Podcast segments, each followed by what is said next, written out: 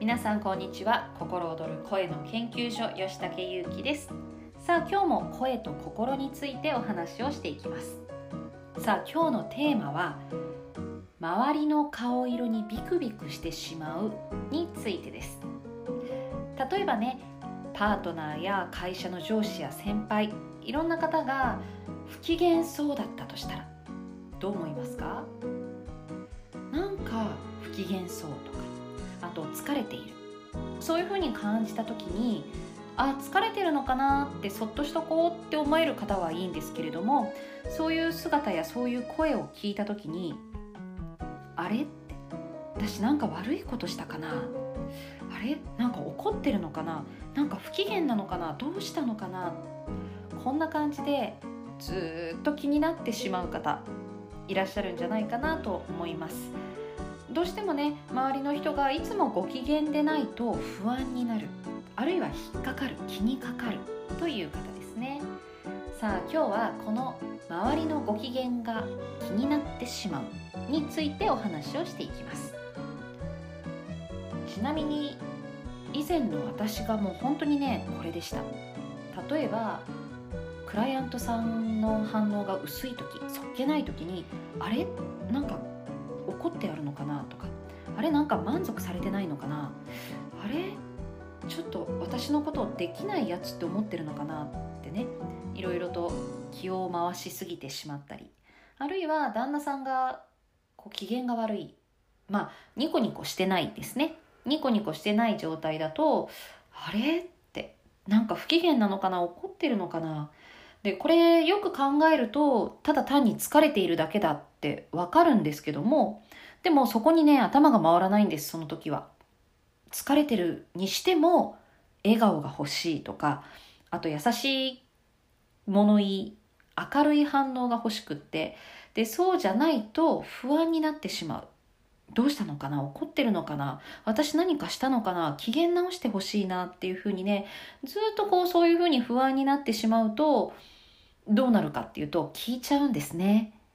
ねなんか怒ってる？って。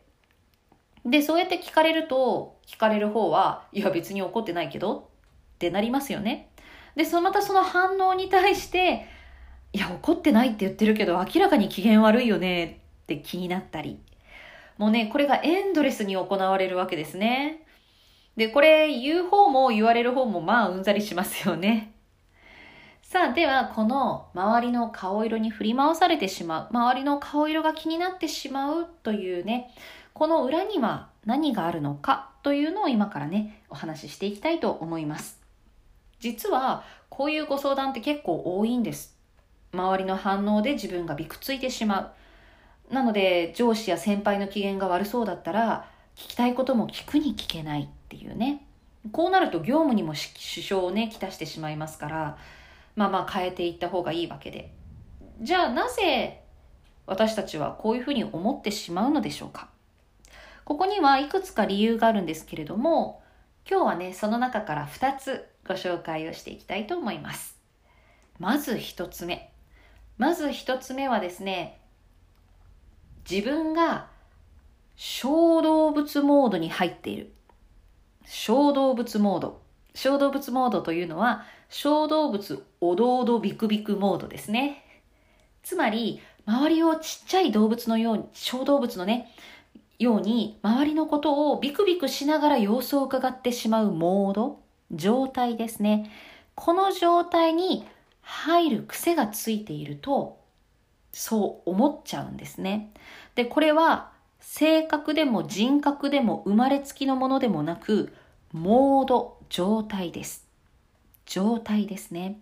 で、どんな状態かっていうと、まず体がね、後ろに引けるんです。後ろにこうヒュッと引いてしまう状態。体が後ろに引いてしまうし、前にね、声を出す。前をしっかり見るっていうことができない。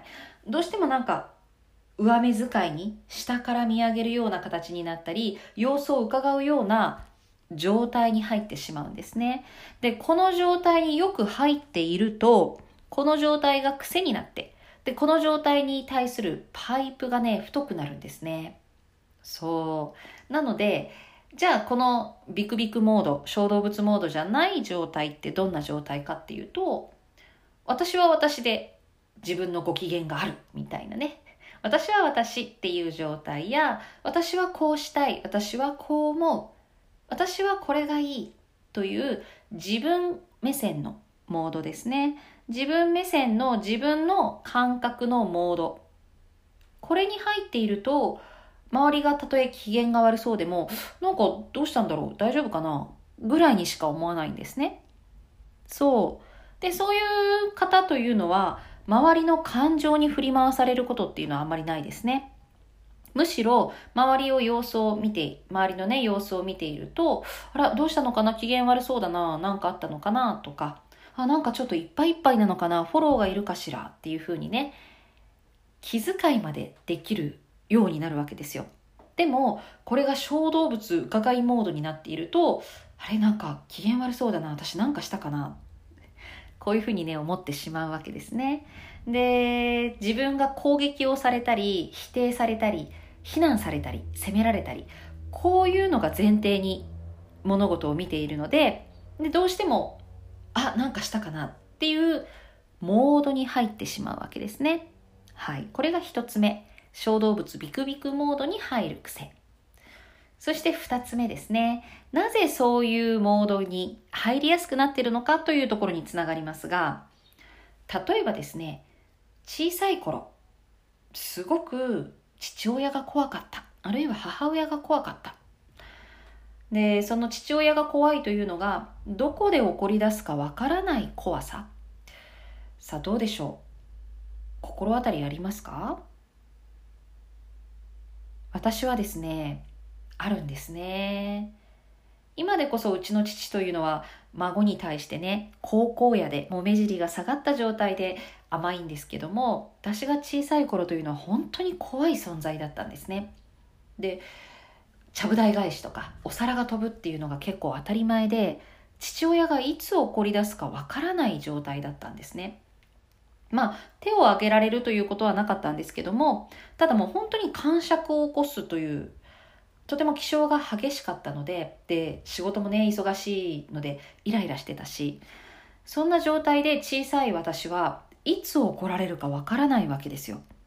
いつ怒られるかわからない状態で父親の顔色がさっと変わった瞬間にわまずい!ってね思うわけですね。でもその時点で逃げるモードに入るわけですよ。心がね逃げるモードに入ってわって構えるようになる。これをね小さい頃にすごく経験をしているとこの反応の癖が染み込んでしまうんですね。でこの反応の癖が染み込んでしまうとこれ反応の種なので。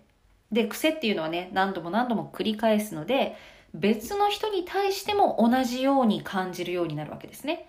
つまり私が夫に対してあれなんか機嫌悪そうっていうふうに構えたりおどおどするというのはこの小さい頃の体験とね全く反応が同じだったわけですね。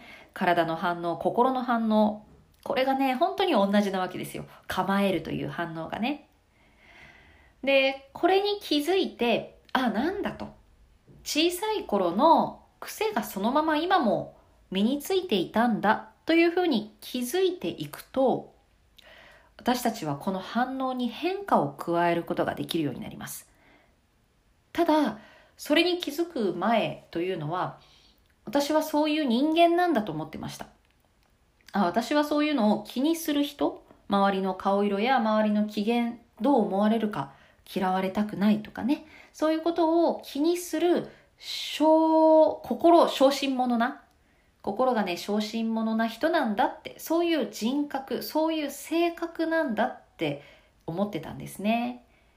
で自分をそういう性格そういう人格なんだって思ってしまうとそう変えられないものって諦めてしまうんですね。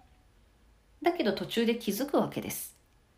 これは実は生まれつきの自分の性格や人格ではなくて幼い頃何度も何度も繰り返した反応がそのまま染みついているだけなんだと。なんだ？そういうことかと。で、そこから変化が起こっていったわけですね。ということでそうやってビクビクしてしまう周りの反応がね怖いと感じる嫌われたくない否定されたくない自分のことどう思われてるだろう怒らせたかな怒ってるのかなこうやって不安になる方というのはその不安モードビクビクモード小動物モードに入っているわけですねそのモードに入ってしまってるなのでまずここに気づくところから始めてみるというのがおすすめですこれは単なる反応であり癖なのだと。そしてその反応というのは変えることができるし、自分がそれに対してどう思うかは選ぶことができる。で、この選ぶときに思考だけじゃね、変えられないんですよ、なかなか。ですよね。いや、これはもう、あの、小さい頃の反応だ。もう気にしなくていいんだ。怖くない、怖くない。気にしなくていい、気にしなくていいって。これね、すごい難しいんです、自分に言い聞かせるのって。じゃあどうしたらいいの？簡単なのは、体の反応から変えていくこと。先ほど言いましたように、体がね、腰が引けてます。腰が引けて、後ろにエネルギーがヒュッて、ヒュッて下がるような状態になってます。そして、うーん、そうですね、こう構える。あ、どうなんだろうってこうね、首をすくめるような、そんな姿勢、無意識にね、そんな姿勢、そんなモードに入ってしまうんですね、体が。で、その受け身な姿勢に入っていると、人はその心の反応を引き起こすわけですね。ということは、受け身な姿勢から自分を中心軸に置く姿勢に変えていけばいいわけです。どうやって変えるのか。まずは首を回して肩を回して深呼吸。はーと深呼吸をしてから、はあ、前をしっかりと見つめる。これをやっていくとね、この受け身の反応、受け身の姿勢が変わっていきます。ぜひね、これはそうやって周りの顔色見てしまうっていう時だけじゃなくて、例えば人前で緊張するとか、失敗したらどうしようって不安になる。何かにチャレンジする時に足がすくむ。そういう時にもすごく有効です。全部ね、同じモードなんですよね。そう、緊張してる、緊張して震えてしまうっていうモードと、このどう思われてるだろう。嫌われたくない。あ、怒ってるのかな。これね、全部同じ状態なんです、体が。なのでね、まず体に変化を起こすこと。簡単なのは首を回して肩を回して深呼吸。そしてまっすぐ前を見据える。ぜひここから試してみてください。というわけで今日はこれでおしまいです。ではまた。